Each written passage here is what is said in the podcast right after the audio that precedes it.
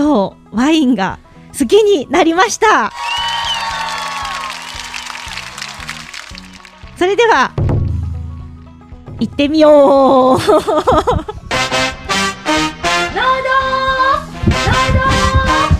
富士山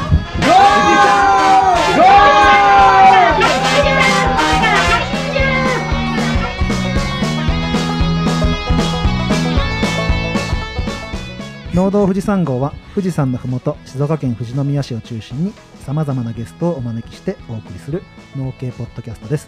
メンバーはサトゥとやっちゃんといっちゃんの3人でお送りします。よろしくお願いします。ということで後編のオードブルはワインのテイスティングタイムワインのテイスティングタイム楽しみ楽しみクレポテロじゃあ引き続き前編に引き続きエイミさんよろしくお願いします。よろしくお願いします。さあじゃあ行ってみますけども、はい。エイミさんいろいろなワインが今並んでますがはい、何からいきましょう？今日はこの自然スパークリング講師から行きたいと思います。自然って書いてある。前編で出てた甲州のスパークリングですね、そうです。つまりシュワシュワですね、はい、じゃあちょっと音を取るんでグラスに入れるところからお願いします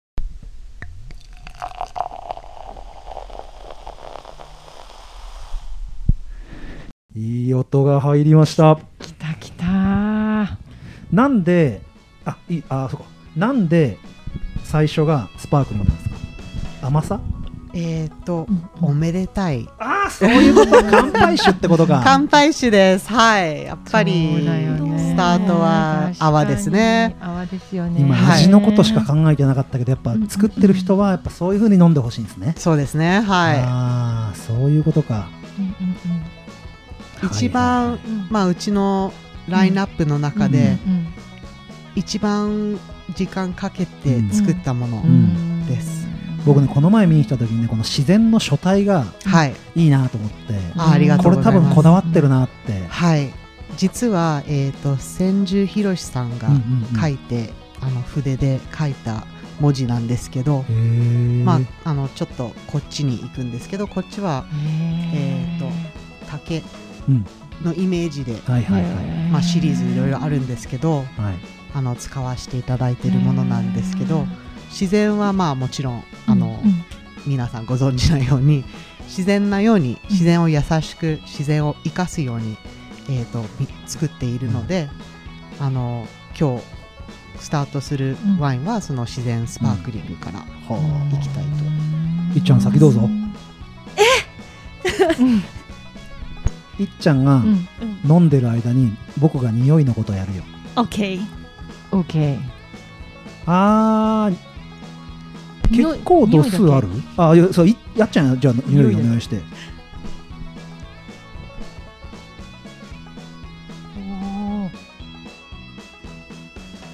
フフルーティー。飲みてえ。すごいいい香りすごい飲みやすい。これさ多分相当渋みないでしょ。うん全然ない。これ相当渋み抜いてません？はい、あのやっぱり一番いい状態のブドウ熟成したものを使ってるので、もう苦味はねあんまり感じない、渋みってはい。抜ける、ぬ抜いたりできるの？いやぬ抜いてはいないんですけど、その熟成してるものを使うと、うん。あでも飲むとしっかりしてるわ。はい。へえでよくみん。な、あのん。飲まれるスパークリングでちょっと甘い感じがするんですけど、ううんうん。うんちはまあ酸味をあ和食と合わせて作ってるので、うんうん。甘さを控えめで、えー、と後からドサージュって言うんですけど、ちょっとだけ砂糖を入れるのが基本なんです。であのうちは本当にわずかで 2g1 リッターあたり入れるんですけどよく、えー、と飲まれるワインあのスパークリングは、うん。結構9とか 11g1 リッターあたり入ってるんです、隠し味で。発酵を進ませるために。えーというん。あのというよりもというよりもちょっとあの甘くするため甘くするあのにあの酸味を控えめ和らげるような。柔らくそうそうそういうわけで。やっちゃん多分さあやっちゃんスパークリングワインって結構飲む？うんうんまあまあ飲む。うん。甘さがねうん。ほとんどないよね。うんすごいさっぱりしてる。さっぱりしてて。確かに甘いの多いかも。シュッとしてる。スパークリングって。でねうん。匂いがうん。さっき最初嗅いだ時うん。あのどうしてもスパークリングワインの最初匂い嗅ぐとちょっと鼻の奥でピリピリするような感じあるんだけどはい。全然ない爽やかな感じで。うん。そうなんか爽やかなあの香りだった。うん。フルーティーなんだけど、はい。なんか草原の香りみたいな。うん。爽やかな柑橘系に近い味は。うん、うんなんかねそう感じの。あの多分、うん。あのまあ、味にもわかるけどその酵母の香りが多分残ってると思うんですけど、うん。まあ、うちは、はい、あの瓶内二次発酵って言って、えー、と中に酵母を入れて2年間寝かせたのがこのスパークリングなんです。え。ちょっと待って待って。寝かせる？はい、瓶瓶瓶の中にそうあのワインをうん。瓶の中に入れて、うん。酵母と砂糖を少し入れると、うん。瓶内二次発酵って中で発酵するためにこの泡が出るんです、そうなんだ。スパークリングの発酵臭って謎。泡出ますよね。でそれをもう閉じ込める、のがらすごい圧がかかってる。そうです。はい。はあ。それがもともとフランスのシャンパン方式で作られてる方法でやってます、でそれは未満2年間うん寝かせないといけないんです。へえ2年も。2年も。はい作るのは2週間だけど そう。い2年間寝かせてるんだ。寝かせるんです。はい。マジで。ものによって3年とか4年とか寝かしてるものもあるんです。すごい。醸造の最後のまあ僕この前打ち合わせの時にはい。細かく聞きすぎてしまった部分もあるんだけど そこが一番はい。面白いところじゃないですかその瓶詰めのところはい。なので後でみっちり詳しく、はい。ね、いろんな種類のここからも出てくるんで、はい。その種類それぞれも多分瓶詰めあるしはい。発酵の仕方とか温度とか瓶いろいろね詰めした後のはい。話とかも細かくじゃあはい。この後のメインディッシュでお願い教えしてほしいんですけど。はい。今スパークリングをいただきましたけども次は？はい。次はここえっとピッチャーの中に入ってるんですけど、うんうんうん。これはこの同じスパークリングなんですけどまだ発酵されてないものをちょっと。タンクからちょっと出してみました。要は生酒ってことですよね。生ですね。これはまだその、ああの泡が入ってないまま。まだ酸味がとてもしっかりしてる状態。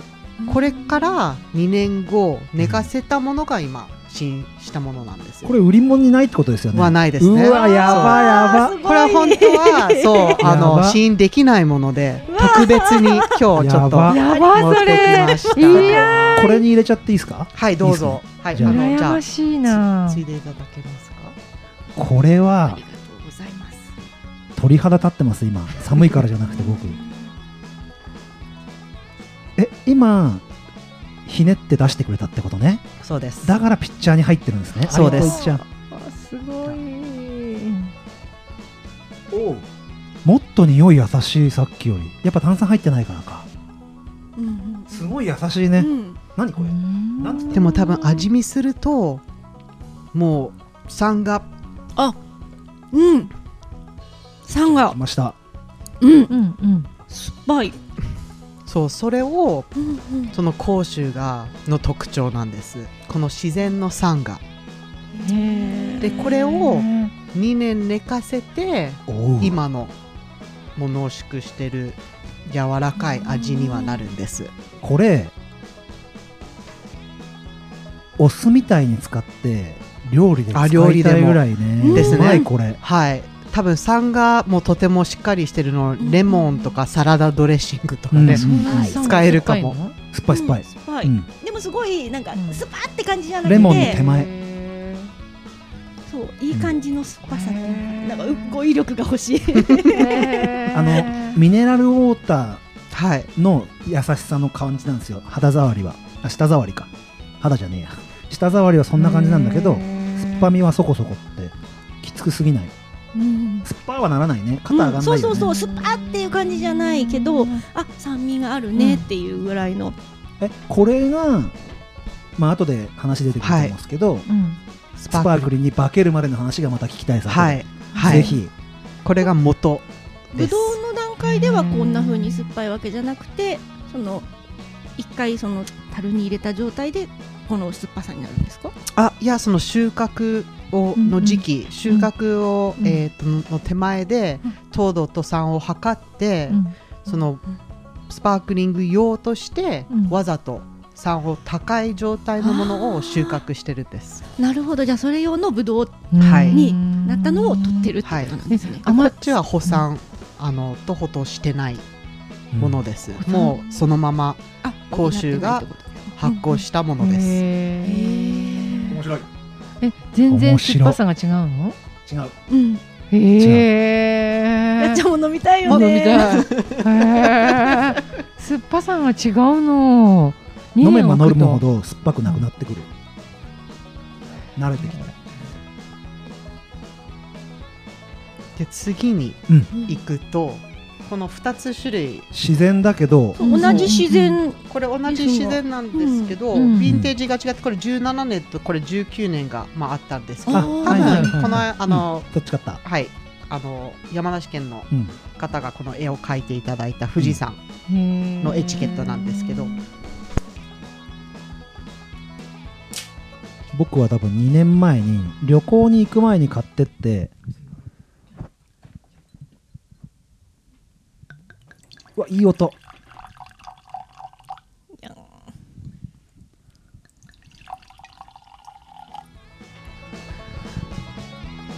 音だけ。うん。ごめんねリスナーの皆さん。おお全然匂いが違うぞ。ね全然違う。これは牧岡の一つの畑で収穫されてもう100%垣根栽培その先ほど飲んだのは垣根と実は棚栽培のブドウもあ飼ってるんです。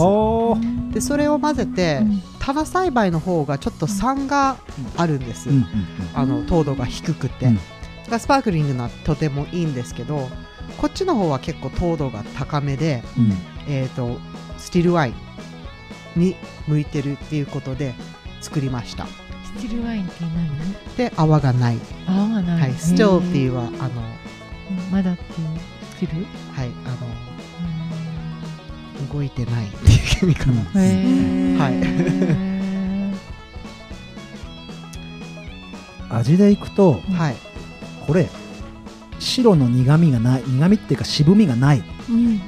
まろやか丸い感じの味で、えっとね下の奥の端っこあたりが渋みを感じる時あるじゃないですか、はい。それがね5段階で言ったら2ぐらい。本当に渋みないなってぐらいって言ってもいいかもしれない、白ワインなのに、これはその垣根のおかげです、やはりそ後からの酸味が来る感じ？はえーとまあ、先あの棚ではふ房がいっぱいついててこの垣根は房が少ないので、栄養が集中できて、えー、と濃縮できるうん。うん。状態なので、あの栽培方法が違熟うからね。成栽培方法が違ってもう糖度も高くなる。熟成した香りもうん。あの出てくる。これ度数高いですね。はいちょっと高いですね。今はい。すごいね。今これよくわかるね。12度です。熱くなってきてる。でこれ多分口の中で結構アルコールが飛ぶぐらいの感じを感じるかな。しっかり で多分もう食道食道のとこであったかくなってこうねシューって。スースースースーしてくる。あんまりわかんないかもしれない。意外と強い。今日ちゃんもうちょっと飲んだら。いつもすぐひっくり返りそうなちゃん飲んでるね。そう結構飲んでる。うんの結構飲んでるよ、うん。で一切こちらは樽熟してません、もう全部ステンレススチール発酵でやってます、これ日本食でも絶対合うよね。はい。これうがんメイン。これからスタートななんです。これが和食に合わせてそのうん。2004年から作ったスタイルなんです、いいと思います。ありがとうございます。これ絶対いいと思います。でまあこれちょっと別としてでちょっとまた特別うん。にあるのがロゼです。これはちょっと、はい、これは実はメルロと甲酒の半々。おお50%ブレンド？はい、でこれは結構酸味はしっかりしてるんですけど、えっ、と今日二次発酵うん。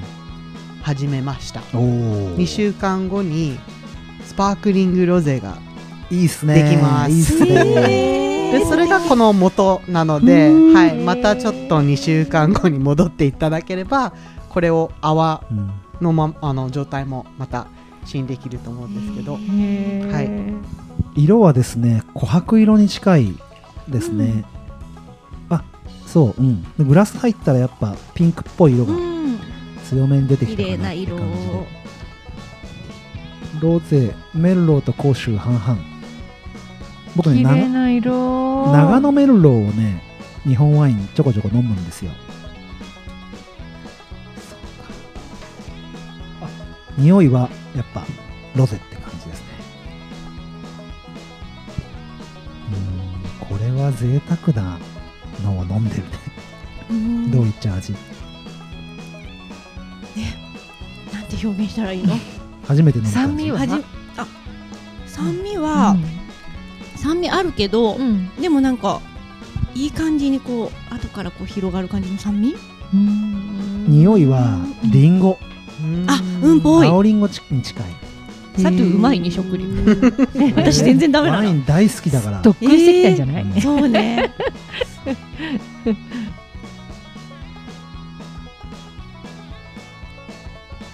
おお想像と違うぞ。どうですか？ロゼってあでも半々だからか、半々だし私たちは全部あの辛口で、うんやっぱりロゼってちょっと甘い感じっていうイメージがあるんですけど、やっぱり和食と合わせるのには、そういうことか。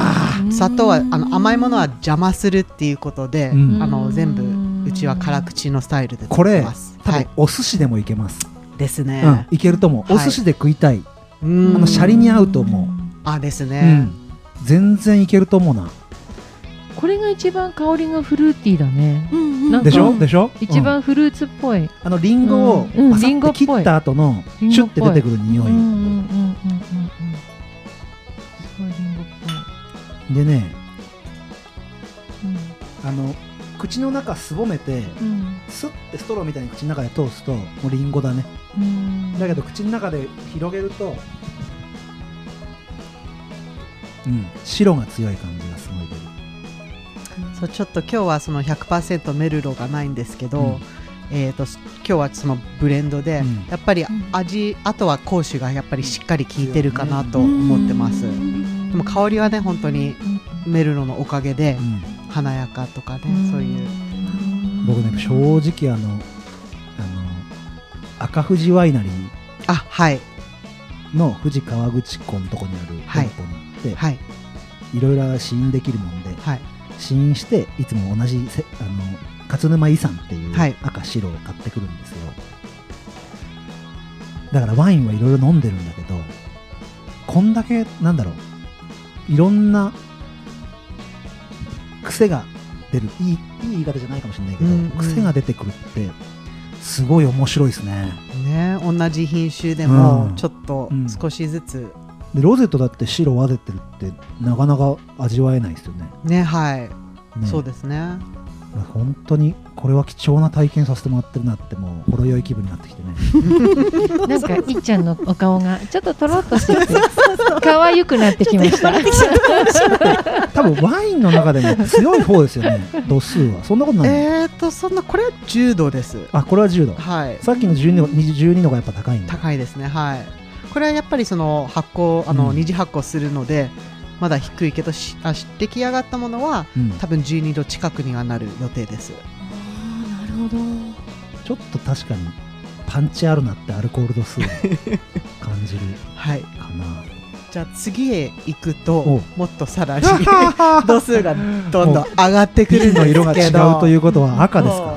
ちょっとはい。あのーせっかくなのであのー別のこれ、ヨーロッパからえー、と実は今日は、まあ、講習うん。ブドウの話だったんですけど、えー、と海外からもう出来上がった生ワインもうワインの状態のままあの仕入れてるものがあって、うん。もうコンテナトラックのはい後ろに2万リッター、うん。そのままも2万リッう、はい、来るんです。想像つかない。よ ねどう2万リッターどう後ろを見ると、うん この一番大きいタンクがうん。1万リッターずつなんです、うん。でこれはワイン1杯なんです。で今中身はシャルドネうん。なんですけど、えー、とすこのおかげで、まあ、こちらで瓶詰めしてるんですけど、うん。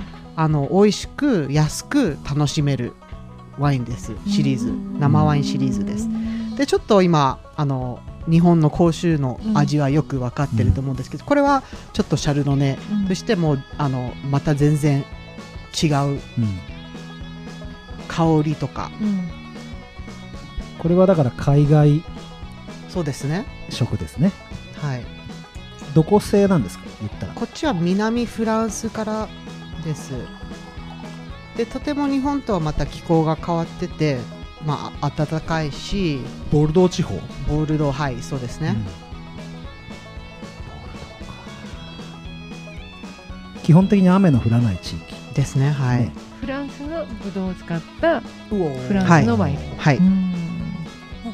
これあのホテルで出てくる白ワインに近づいてきてますね。そうですね。多分結構皆さん慣れてるようなシャルドネの。これよく嗅ぐ匂い。これめっちゃポピュラーな感じ。うん。生よくなん。かカルボナーラとかそういうなん。かねと一緒にあはいあ生ワインの生っていうのははいな何が生なん。ですか、はい、いい質問です生っていうのは、えー、とそのまま持ってきて、うん。一切あのえっ、となん。ていうの防止剤熱処理殺菌あそう防腐剤入れて。酸化防止剤ね。酸化そう、ん。すいません。酸化あはい、うんうん。うんとか熱処理とか、うんうんフィルターかけないままそのまま瓶詰めしてます、癖がない。はい。もう本当に生。癖がない。えはい。でもそうすると瓶の中で発酵しちゃわないの？あはい。もう発酵してるものなので自然で折り引きして、うん。だい折たいはいあの、うん海外で瓶で運ばれるものはうん。熱処理しないと、そううん。あの発酵とかいろいろうんあるんですけど、うん大きい量で運ぶと,、うん。えーとまあ、あの温まらないし、うん。まあ、安定してるものをうん。運んで、うん。でまあ、ちょっと移動のことで、うん。ちょっと折りが、まあ、あるんですけど、うん。23か月冷やすと、うん。その折りが自然に下がって、うん。上からうん。瓶詰め、うん。その透明の液体を使って、うん。もう瓶に入れてる状態です。そうするともう発酵しないんですか？もう発酵はい。もう砂糖もないので発酵あの、しません。あ、その折りがあると発酵するの？あのーうん。いやあの折りまあ折りの中では、えっ、と味とかもあるので、うん。えっ、と安全性のためにうん。皆さんはあのフィルターかけたり、熱処理したりいろいろあのうん。まあ安全のためにやってるんですけど、うんうんえっ、とこれはまあ早く飲む、うん。まあ賞味期限っていうのがあれなんですけど、うん。あのまあ1年以内で飲むようには作ってるので、これやっちゃんフレッシュ感とか。もううう多分やっちゃんだったらすごいフレッシュ。うん1本1日でいけるぐらい。すんごい飲みやすい。本当に癖全くない、マジで？スイスイいけちゃう。だから酸化防止剤とかが入ってないから、うんはい。本当になんて言うんだろうな。あの水みたいな感覚で飲めちゃうやばいじゃんそんなワイン。本当本当本当。多分ねだからさうん芸能人とかが。一日ないとボトル1本開けますとかって言うと絶対嘘だなと思うんだけど多分こういうの飲んでんだな多分。であのスイスイ飲めちゃうこれ、金額言っちゃあれなんですけどこれうん。1300円なんです、うん、うん結構あのこの値段でうん。この美味しさはなかなか、ね。はいないのであのその1000円ぐらいで買うワイン方に、うん。そのいい経験を欲しいっていうことで、うん。まあエントリーレベルっていううちは言うんですけど、うん。もう初めてのワイン二十歳からのワインは、美味しい経験をすると、うん。そあの続きはもっとお金出していいワインも飲みたくなるっていう考えで、あの作ってます。これうん。この大自然の中で真はい。っ昼間から飲んだら最高っすね。ね、で8月22日はやるっすか？はいそうです。やります。うまいなこれは絶対。は あ夏のいい気温でちょっと夕暮れ時とか涼しくなってきてね。もういい気分がいっちゃんが。そういい気分になってきました。はい、もしも飲みきれなかったスらまた。イスイいけるよね。なんか私無理しない方がいいかもよ。そうワインそうワインってなんか、すごいなんかお酒っていう感じで、なんかそううん。飲みにくいっていうイメージが結構今まであって、はい、でも今まで飲んだの全部すごい飲みやすい。ありがとうございます。さらっといけるしこれなんだろううん。美味しい、ありがとう。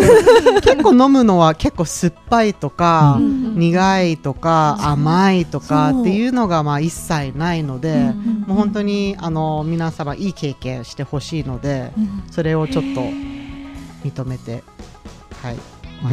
僕その多分今いっちゃん言ったと思うけどいっちゃんさ多分これさおつまみいらないレベルだよね、これだけで全然楽しめる、うんうんうん。あ当てがなくてもワインに当てって言い方おかしいのか。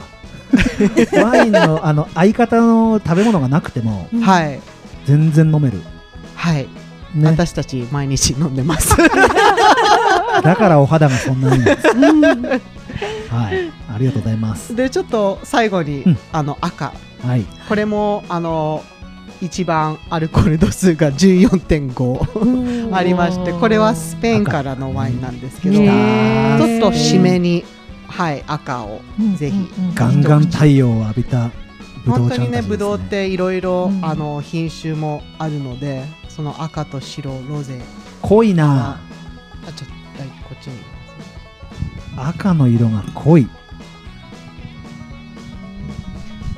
かなかこれは日本で作るのはちょっと厳しいですね。なのでまあはい。気候がえー、これは合ってない。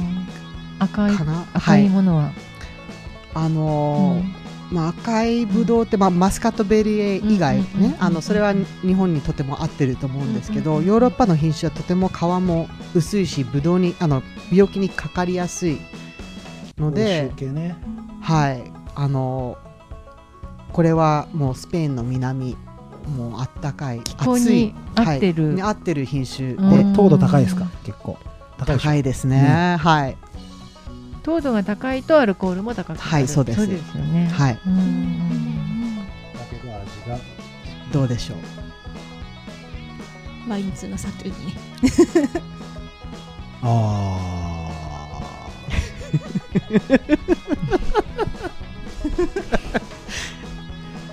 いい感じになってきましたーえぐえぐくないのはもちろんですよね。もちろんあの、はい。あの酸化防水剤が入ってないから全然えぐくなくて。で思ったよりも渋みはないですね。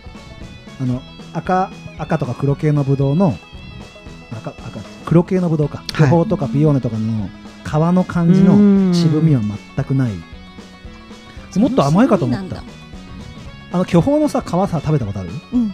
あれ渋いじゃん。うん。それが多分赤のそういう部分。にはい、赤ワインってその皮うんから入れてるのでそれが赤色なんです。よあー。だいたいブドウ赤い品種でも中身は白いんです。うんうんうん。だからよく、えー、とシャあのシャンパンとかうん。飲むのは本当はあのピノノワール赤い品種で作って中身は白い部分だけ使ってるのもあるんです、うん。これね中華料理だね 僕中華料理でワインってチー産のワインよく飲むんですよ。ちょっとピリ辛の。そう。知り合いで中華料理屋やってる人がいて、その人がもう中華料理はチリだって言うんですよ、もほんと渋くてあのですねはい。なんて言うんだろう。ワイン飲んだ後に下の奥の方がザラザラが残るののがこういいっていうか油切ってくれるっていうか。ああなんか酢豚に合うような。あそうそうそうそう。そうね僕ね黒酢黒酢酢豚赤ワインが大好きなんですよ、はい。ちょっとした贅沢ですね。はい。これはいいですね。うんなんか赤ワインってすごい渋くてなんかはい。飲みにくいっていうイメージがすごいあって、うん。でワインをなんか飲むとしても私白が多かった多いっていそんなに飲飲まないんですけどでもやっぱ赤はすごい苦手意識があって、でもこれなんか嫌な渋みがないっていうかであとこう最後にこう甘みがわーってはい。広がる感じが、うん。うんいいですね。飲みやすい。でもこれも、ありがとうございます。私もなんか白が好きなんだよね、うんなんかちょっと渋いじゃんね赤って。そうそうそそううちょっとに苦手ってほどでもないけど、うん。なんか白の方が飲みやすいと思っちゃそううそう。そう。そうですね。ちょっと軽い感じとか軽い、ねうん。軽くて、多分あの食事をうん。量取らないのは方は多分白の方が好きなんだと思うんだよね、うん。そんなにガバガバ食わない人。は僕赤のが大好きで。うん。脂っこいものとかお肉とか。脂っこいものとやっぱ合うかも。あそうか。じゃあ私赤ワインが合うんだな。脂っこいもの。いっぱいすごいいっぱい食べるから。すごいいっぱい食べるからね。赤ちょっとこれで好きになるかもしれない。よくなんかその油あるものの後になんかお茶とか、そういうなんか油を、渋みが。はいっていう言いますよね。それになんかうん。赤ワインも似てて、そうですね、日本食に合わすなら何なんだろうこの赤は。どうか金目鯛の煮付けとか？なあ煮付けいいかもね。付けね。はい。なんかもつ鍋とか。あ わかんないけど。鍋鍋ね。鍋。鍋とかいいかもでもこってりしたお鍋に合いそう、うん。合いそう味噌合うかもしんないな。ですね。確かになんかすき焼きとかもいいかもね。あーそうですね。いいね。すき焼き。それいいわ。あいいと思う。うん。うあそれいいわ。うん。すき焼きだ。卵なしでいいわ。生卵つけないすき焼き。あのキャンプとかこの近所によく、あのうんふもとっぱらに行かれる方は、うん結構あの赤ワインが好きで、うん。やっぱりそのファイヤーピットその火のバーベキューうん。はやっぱり赤ワインっていう方が結構多いのでへー確かにその方にはこちらは人気ありますね。う。ん。山梨産のワインを別に悪くどうこうっていうわけじゃなくて、はい。飲みやすいの結構多くて、はい、ここの今飲んだのはすごい特徴がすごく強いからはい、もしかしたら好き嫌い分かれるのかもしれないですけどそうですね。い。ろんはない種類が置いてあるから、多分ヒットするの必ずありますよね。はいえー、とうちではこの赤ワインは3種類あってこれが一番あのしっかりしてるっていうか、あのザ赤って感じ。ザ赤そうもう、あのピノノワールの方がちょっと薄い、うん。あの女性らしいっていうかって言ってまた中間にあるのが、まあ、ボルドーメルロキャベルネのブレンドもあるんですけどこれが一番やっぱりしっかりしてますね。ずーっと口の中に渋さが残ってくる、はい。ずーっといるね。うん、でも甘いの。あ本当？うん甘くない？あそこがやっぱいっちゃんの感性だな。えー、俺白の方がさっき甘く感じてて。本当？多分口の中の丸さがうん。甘いと感じてたと思うんだけど多分いっちゃんは多分渋い渋いっていうか赤の渋さってあるじゃん。うんうん。その感じ方が柔らかいのかもしれないね人より。あそうなのかな。でも渋いのは渋いってなってちょっと飲めないってなっちゃうけど。なんかワインってう、ん。まあ、性格もあると思うんですけどそれぞれ。あうん。の音楽とかに似てて好き嫌いがあってもいいと思います。うん。みんなそれぞれで好きあのこれがいいとかこれが悪いじゃなくて、うん。もう好きなように飲んでいただければいいと思います、今ちょっと聞いて思ったんですけど。はい。これだから8月22日に全部出ます？出ます。おおいいなこれ。グラスでいろいろ味わえるってことでしょ？はいもうあの大ちゃんにドライバーお願いして。大ちゃんがドライバーで運転してくると。よろしくお願いします。でこれで食べ物があるんですもんね。あります。これたまんないねいっちゃん。うん。いや私赤今日で好きになりました。ありがとうございます。よかった。こんな風にこんな飲めると思わなかった。やっちゃんち、あ違う違ういっちゃんちさ うん。あのお肉出すじゃん。うんうん。絶からね。対合うよ、絶対合ういね。いね、うん。やりたいね。いっちゃんとこのお肉でさ富士山ワイナリーの赤ワインで。やりたい。素敵。食べたい。バーベキューやりたいね。やりたいえそのイねベントにさ出店あいいね。まだ今年はお肉まだないかないから 来年になったら牛が、できたら育つので。毎年イベントやる予定なので、はい、いつでも。いやー予定では20分ぐらいかな。25分ぐらいかなと思ったけど33分収録。が やっぱね。まだまあいっぱい残ってますから、もう。ねどうぞ。ワインは奥深いよなうん。個人的な質問ですけど。はい。レミさんボジョレーは毎年買います？えーっとあんま、り買わない？買います。買います。はい。あの、好きです。どこのボジョレーとか決めてたりします？そんなことはない？えーっと、うちは、あの、んマドンヌっていう、マドンヌ？はい、あの、場所が、あの、作り手がいるんですけど、うん。うんそこが毎年、えーっと、イベントやってます。富士宮で買えます？えっ、とうちで買えます。買えます？じゃあ僕毎年ボジョレーはここで買おう。はい、はい、ボジュレーヌーボーパーティーやりましょう。ああの家の近くにとある結はい構お酒強いとこがあって、はい。そこでボジョレーをあの金額ごと分かれてるんだけど妻がワイン好きだもんではい。買ってってあげてるんですよ。じゃあここでもう今年からはよろしくお願いします。楽しみにしよ美味しいですよ。いやいいな。あはい。うじゃあちょっとうちも収穫時期が終わるうん。頃なので、あ落ち着いてるんだ。はあの私たちのヌーボー甲州ヌーボーと同時に販売はしてないんですけどちょっとあのバーベキューとかやってあの甲州ヌーボーとボジュレーヌーボー同時に飲んでバーベキューしましょう。じゃあ富士 宮さんのヌーボー。はい。ヌーボーが新酒って意味でしたけどあ違うか。そうそうです。はい。今年の初めての味っていうことで、うん。ヌーボー。そういう意味、はい。ああなるほどボジュレーはブルゴーニュの南側にあるんです。はい。まあ、大体そこ勉でその年の、うん。えー、と良さが分かるっていうことで、うん。そうですね。11月その年の収穫したものが初めて発酵したものが味見できる、でそこからさらに、まあ、あの樽で熟成して、その次の年の4月に発売するものなんですけど、はい。でも結局樽元を統一して毎年買わないと、はい。ね、セブンイレブンで買ったのとそこら辺のいいうーん酒蔵で買ったの全然違うから 違いますね。固定したのか飲んだ方が面白いじゃないですか、はい。もう僕は今年から富士山ワイナリーおに願いします。固定はい楽しみに。ボージョレはい。ー楽しみにしよ皆う様はい、はい、じゃあ長くなってしまいましたが あのこれあのオードブルなんですよ。前菜なんで。まだあの食事は前菜ですので。メインディッシュを今回ははい。やっちゃん、いっちゃん、大ちゃん3人で収穫から瓶詰めまで深掘りしていただこうと思います。それでは4人でメインディッシュへ富士山の行きましょう。メインディッシュへ富士山メインディッシュへ。ゴー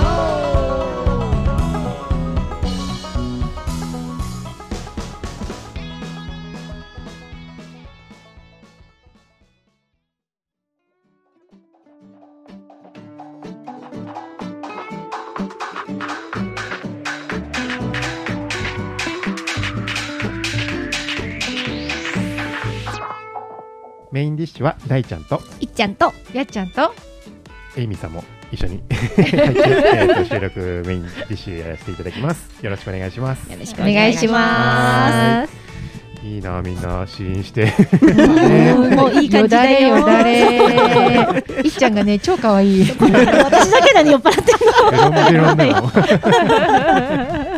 はい、というわけで、えー、とメインディッシュでは、えー、とワイン作りについていろいろ伺いたいと思います。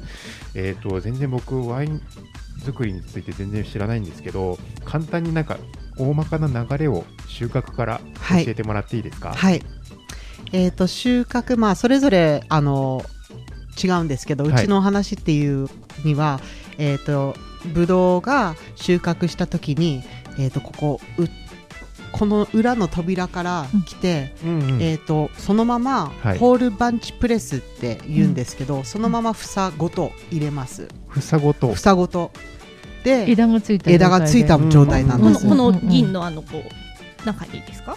えっ、とちょっと見えないんですけど、えっ、とまあ機械があって、うん。その中うに、んえー、と風船みたいなのがあって、うん。風船を膨らませて、うん。そのブドウを潰すことができるんです。風船を膨らませる？なんかはいこうギューじゃなくて優しそうそうく潰すんですか？優しくそう潰して、へー。でその機械が回転してで、うん。あの重さでうん。ジュースが、えー、とし液体が下に落ちてくるんです。もう昔は、うん。まあ、機械もなかったので、うん。多分足で潰して作ってたと思うんですけどか、そうですねなんか中世のヨーロッパはいそうそうそうですね。足で組んでやってたでもちょっと足もまああのいろいろちょっと足も清潔でもないから、ちょっと渋みがねいろんな菌がちょっといろんな菌がついちゃう。しそう。なので、うん。まあ今はこういう機械あのプレスの機械があります。うん。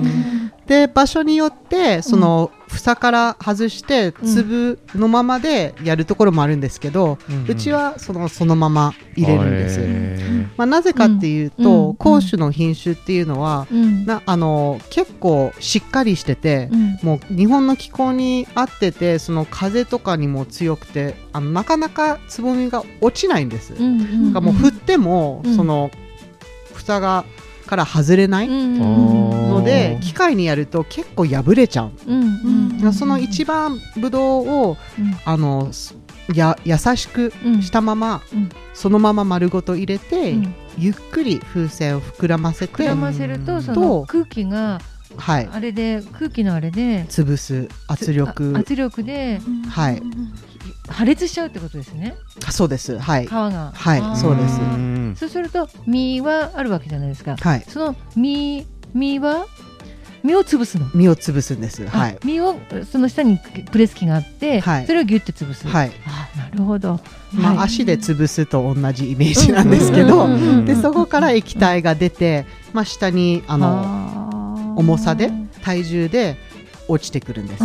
ーで、うん。まあ、機械の下にうん。あの竹みたいにうん。その流れてきて、うんでそれを、えーとまあ、ホーズつなげて、うん。タンクに移動させるんです。うん。でそれがジュース。うんうんうん。最初はあまたブドウジュース。もうブドウジュース。それが今見えてるこのタンクですか？このはい。実のタンク。でかいタンクそうです。大きなタンクがあるん。でけどいろいろね、それぞれサイズがあるんですけど、うんその量によって、うん。えー、と畑ごと分けてうん。発酵します。うん。で、あのーまあ、酵母はいろいろあるんですけど、うちは、えー、と酵母を入れます。あのうん。なぜかっていうと、うん。そのスパークリングとスティルの酵母の種類が実は違うんです。うん。で、まあ、酵母はいろいろ実はそのビールに使う酵母とうん。あのパンの酵母は全部、うんうん。本当は同じ種類なんですけど、うんうん少しずつなんかあのなんていうの？つなんか作り方によって、うんどあの発酵の温度とか、どういう香りが出てくるのかが、えー、と違うんです。うん。なのでスパークリング用の酵母と、うんそのこのさっきスチルワインうん。の酵母は違うのを使ってます。うん自然でやると全部酵母が結構一番強いのがうん効いちゃって、うん。同じ香りのものになっちゃうんです。なので、まあ、先ほど飲んでちょっと香りも違う、それはその酵母のおかげもあるんです、あなのでなるべくこのスチルワインの方は、あのちょっと低い温度で発酵させます、うちは10、えー、と3度から15度の間低い温度でゆっくり発酵、うんさせます。まあ大体10日から2週間ぐらいの間で発酵が終わる感じなんですけど、えー、とスパークリングの方はもうちょっとあったかい温度15度と18度の間に発酵させて、うん。早く終わらせるとうん。香りがもうちょっとさっぱり。うん。っていうのをがあの、うん。まあ、ターゲット。そう,、うん。そういうふうに作ってます。あのこのその温度管理は樽がもうで入れれば温度管理ができるようになってるんですか？はい。えーとうん。まあ、今この部屋はその、エアコンがついてるので、うん部屋を管理するか、まあ、それごとのタンクにも、まあ、ジャケットって、うん。あのあるんですけど、うんあの外側に水を入れて、うん。えー、と冷やすこととかうん温めることができます。うんうんあー水冷式ではい。冷やしたりとか。はい。うんうんへー。で発酵はまあ生き物酵母が、ねうん砂糖を食べて、うんうんそれをアルコールに変えるっていうのがはい。発酵なんですけど、うん。それをあの起きてる時はあったどうしても暖かくなっちゃう。動いてる働いてるから、うんあーそっか。はい。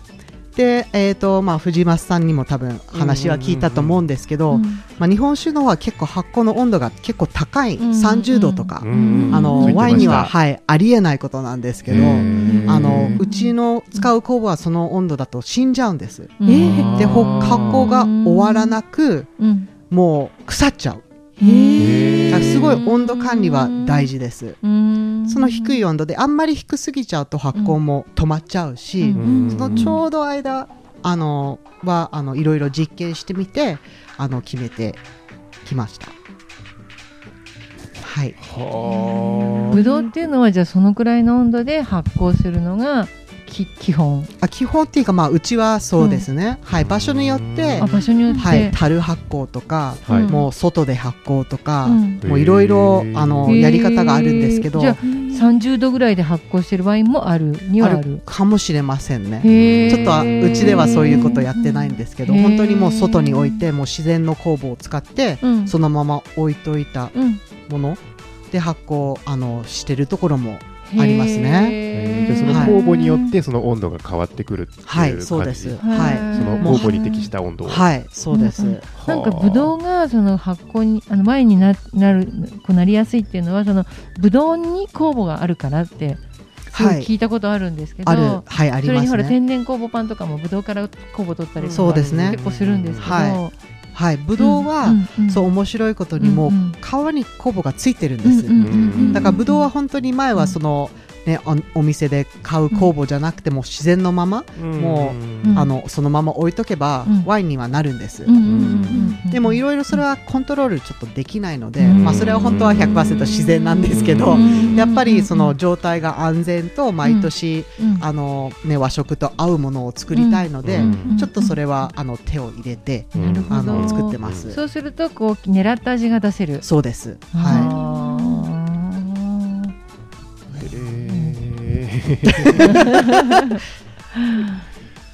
ぶどうすげえ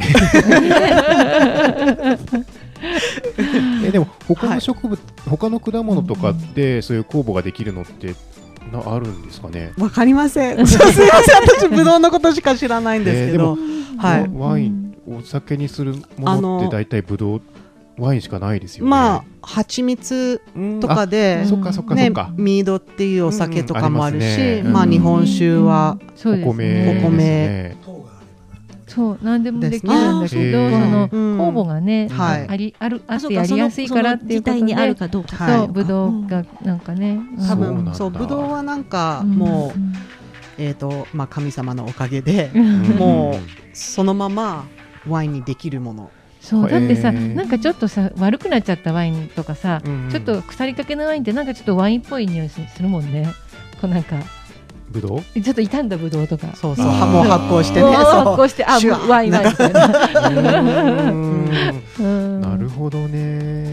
外でこう外でそのまま作ってるとか樽でなんかこう温度管理してないのはやっぱり味が安定しないというか、まあ、その時によって全然違うとうん。かその時によって味が全然変わっちゃうんですか？多分はい変わりますね。うん。はい。あのまうん。あ赤い品種とかもねまた全然作り方は違うので。あのうん。甲州っていうのは、まあ、うちのスタイルなんですけど、うん。なるべく酸化しないように、うん。またその作り方の中でも還元と酸化っていうスタイルがあって、うん。あの空気を入れる方い入れてまた香りが変わるとか、はい。っていうまあリンゴとか見るとその青リンゴとか、うん。まあ、茶色いリンゴその,、うんうん。あのちょっと空気に触れたものの香りが、うんうんえーとまあ、アップルパイとかでそれちょっと香りが変わりますよね、はい。そのはい。はいぶどうも一緒で、うんうん。まあ、うちはそのや和食と合わせてそのさっぱりその柑橘系とかの方が、うん。あのいいっていうことで、うんあのなるべくうん。酸素に触る触れない、うん。触れない？うん。参加しないように。しないようにはいうん作ってます。うん。このタンクの中から空気を抜くようなそういう仕組みになってる。はい。はあ。で発酵ってあの、自然にその二酸化炭素、ね泡が出るので、それが出る時にもうワインは守られてるんです。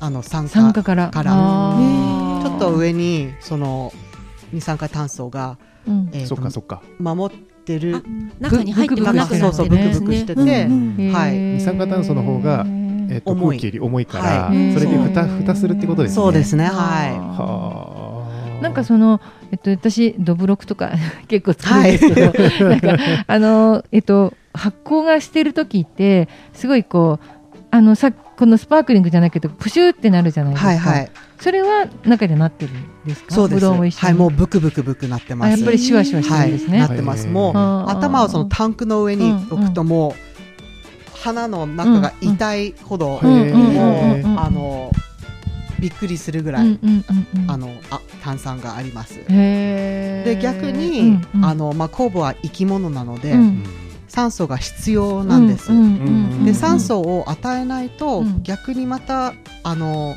変な香りが余計な香りが出てあじゃあー。よく赤い品種はもう必ず酸素を入れないと、うん。そうあのまあまずい変な香りになっちゃうんです。んなのでまあうちでもうんうんうん。途中発酵中の中でうんうん。ちょっとかき混ぜたり、上からちょっと混ぜないと、またあのよく、うん。えー、と腐った玉ねぎとうんか、うんちょっと古いそういうなんか、はいはいはい。変な香りになっちゃうんでそれが還元っていうものです。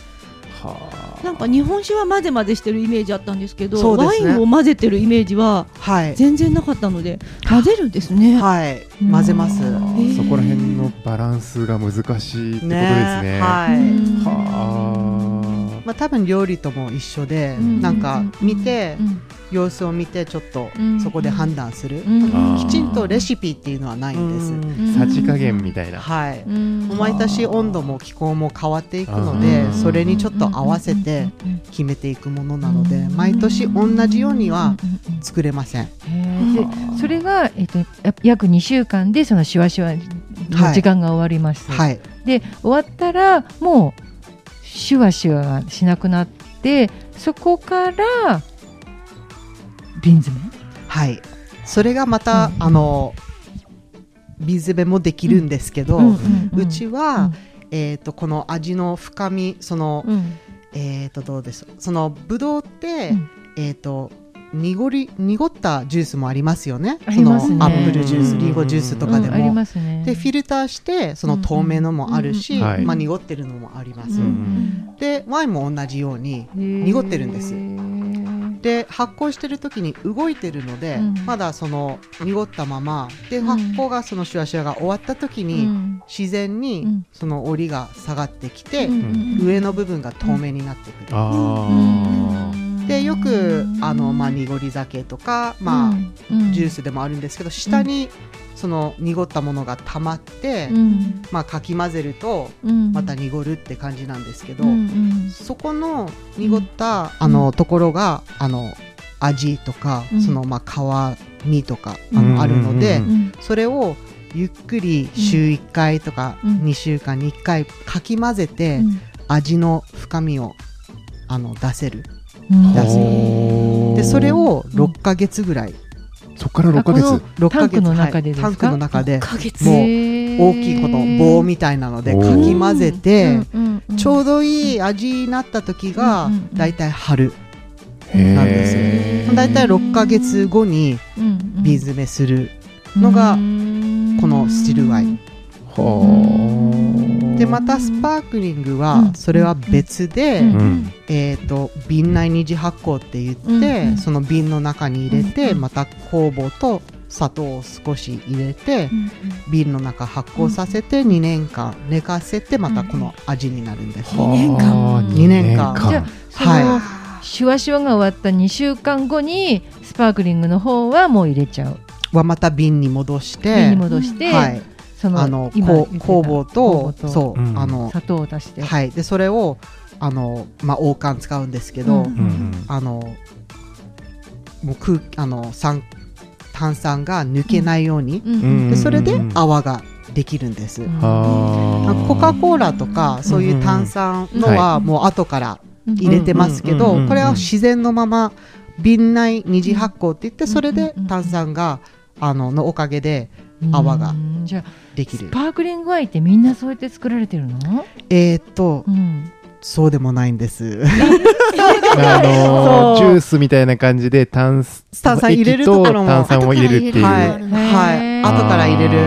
多分高いのはこういうやり方でやっててうん。まあ1000円とか2000円ぐらいで買うのはうん。そのやり方はちょっと無理かなですよね。はい。だって2年熟成させるんですもんね、はいまたそこそから。う結構手間かかりますね。は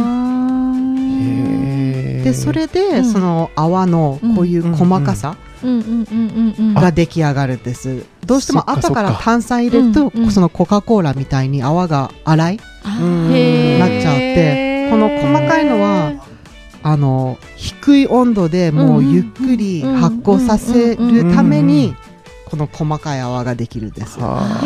そうだね高いなんかスパークリングワインって本当に細い泡がこうそうですねみたいにツツツツって、出てるイメージありますねはにこれが、えっと、ほんと本当の、まあ、シャンパンって言われているものの作り方伝統的な作り方、はあはあ勉強になる。ね、だからシャンパン高いのってなんでだろうって思ったけど、それがあるからなんですね。はい。なかなか説明ができなくてね、なぜ高いんだろうとかね、うん。思わ思うんですけど、はい、そうそうすごい時間かけて作ってるもの。はあえちなみにはい。この、今370ハーフボトルです。はい。ハーフボトルがあるんですけど、この自然これでおいくらとか聞いてもいい？えーっと3700円ぐらいしますね。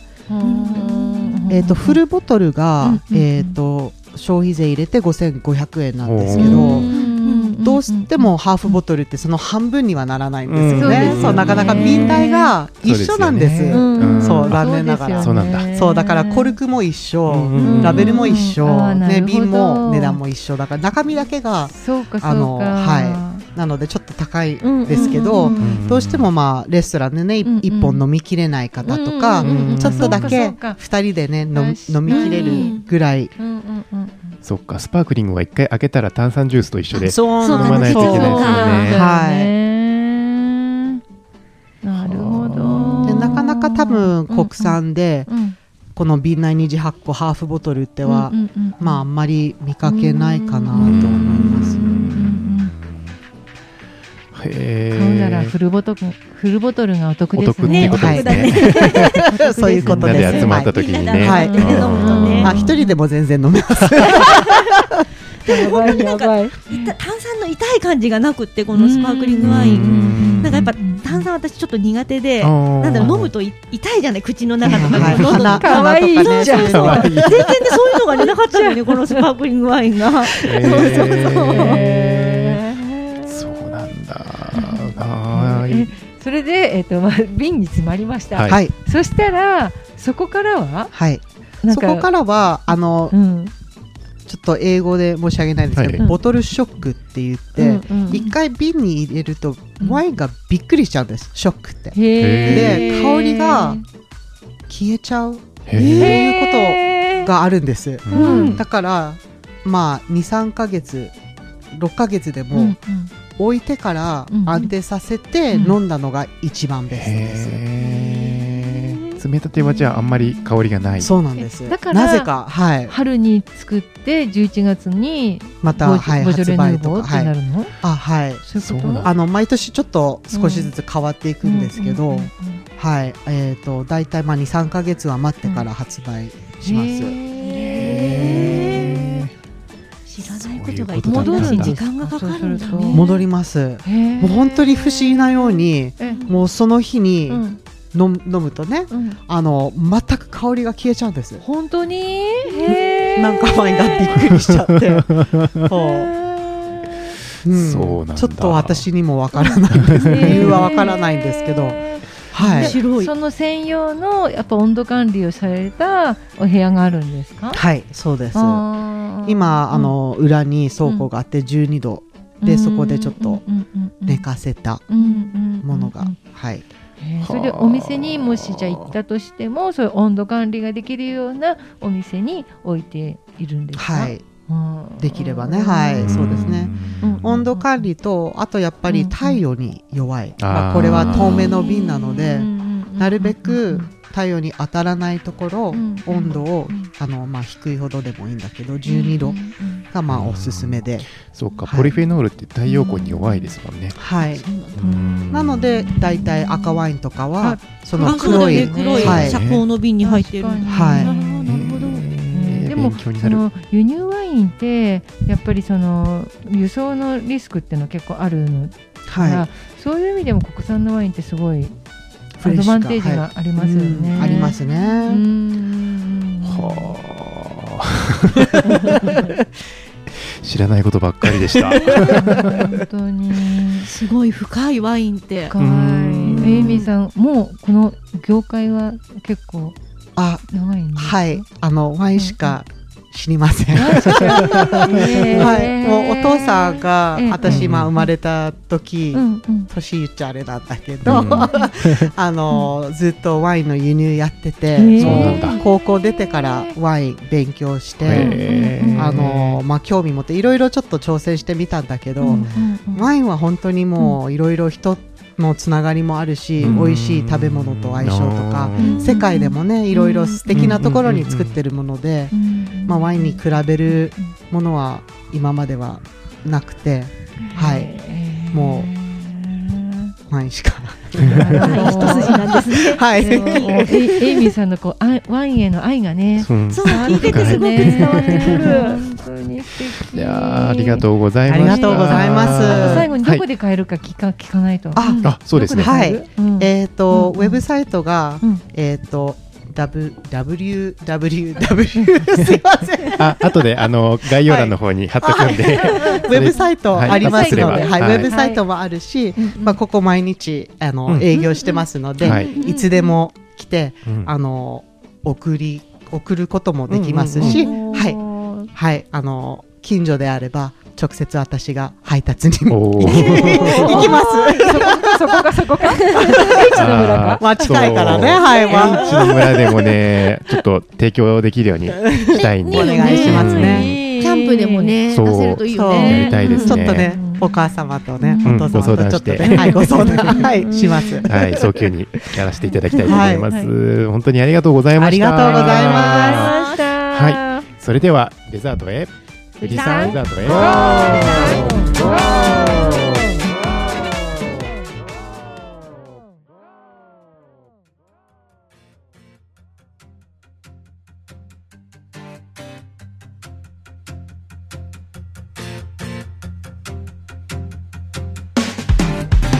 デザートはいっちゃんとサトゥとやっちゃんと大ちゃんの4人でお送りしおます。願いしますお願いしますお願いします。では早速お便り紹介を酔っしていき払ってます。上手に読めないかもしれないけど私も ベロベロだよね、も。いいう感じ。じゃあ最初はうんピサさんから「ハッシュタグ農道富士山号」第88号目拝聴チャラ男さんを写真最初写真見た時和製カールおじさんと思っちゃった。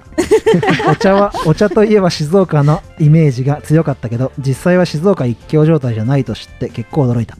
古民家カフェなんてのも流行ったし縁側のある古民家茶屋とかあれば行きたくなると思うんだけどなぁといただきました。ありがとうございますありがとうございます。大ちゃんそんな話も出てたんだよね。そなんかシーンでさう。う、んうん。売るみたいなとこはいろを。楽しんでもらうっていうね。チャラ男さん、そう、将来的にはカフェとかもね、うん。あの奥さんとやりたいって言ってたし、今も抹茶ハイボールか。うんうん。なんかもえーっと、時の住みかにうん、コラボレーションしはいてやってて考えてるってはい、ねそうね、カールおじさんですよね、あのビジュアル。最初本人もね、あのカールおじさんと混ぜて、チャウチャウルおじさちゃうねん でやろうかなとか言ってね。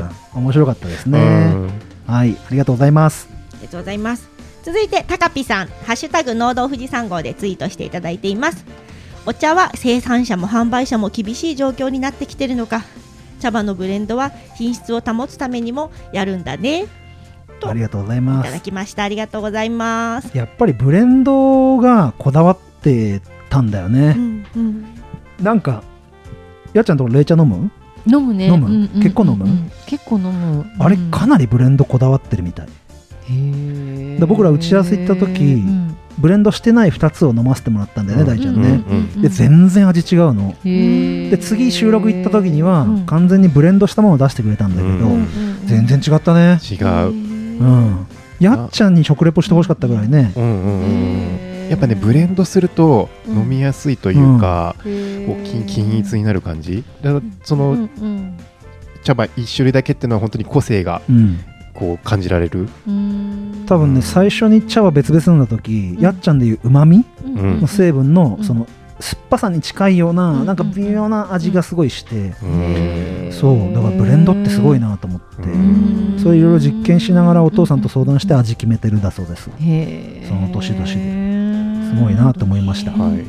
続きましてえなさわみさんからいただきました。息子を見送りいい天気だ。電線ない方がいいよね。ハッシュタグ農道富士山号。第88号目を拝聴してといただきました。うん。ありがとうございます。なんかあの農道富士山号き聞いてる時こんな雰囲気ですみたいなツイートも嬉しいなと思って、うん。お散歩しながらとかね聞いてくれてんだってどんな状況で状況とか情景で聞いてくれてるかっていうのも、うんね、キノコハウス平本さんはお昼ご飯食べる前がいいって言ってたけどね そうですね。朝から聞いてくださる方がいて、うんいろいろ楽しみが僕らもこうやって伝えていただけると広がるのでぜひお願いしますお願いしお願ますいし。ます。へーはい、続きまして、マッシュアットマークキノコハウス平本さんうんうんが農道富士山号ハッシュタグでつぶやいてくださってます。オープニング後、一言目でチャラ男さんと分かった。かつて飲み物の第一選択肢だったお茶、緑茶、種類が増えた現在での立ち位置ではとつぶやいていただきました。ありがとうございます。ありがとうございます。そうだね。やっぱ飲み方変わったよねペットボトルが出てね。うーん。うん。だしねご飯の形もパン食に変わったりね、ねしてくるといろいろ状況が変わるんだよね。うん。みんな朝ごはんは緑茶ですか？緑茶です。僕も緑茶ですいやー今の時期でも熱い緑茶飲みますよ朝から。やっちゃんは牛乳？うん。紅茶？紅茶か。あー似合う。やっちゃに似合う。ねで紅茶もねいろいろあるから。はい。うん。そうだね。いろいろ楽しみがありますね、うん。聞いてみてわかることが多かったです。続きましてえなさあみさんからいただきました。ハッシュタグ農道富士山号第89号目聞いてます聞いてる時にツイートしてくれたんですね。うん。ゲストチャラ男さん百貨店ゆるキャラ選手権で静岡代表で生身のゆるキャラで登録されてたなんて、知らなかった。チャラ男さんは唯一生身のゆるキャラだったんですねうん。といただきました。はい。ありがとうございます実はふなっしーと同期だったっていうね、そうですね。梨汁梨汁ブシャーに対抗してお茶汁ブシャーみたいなねやってればもしかしたらねいい勝負になってたかもしれない、お茶汁お茶汁って。さあ続きまして大ちゃんお願いしますはーい。その本人はい。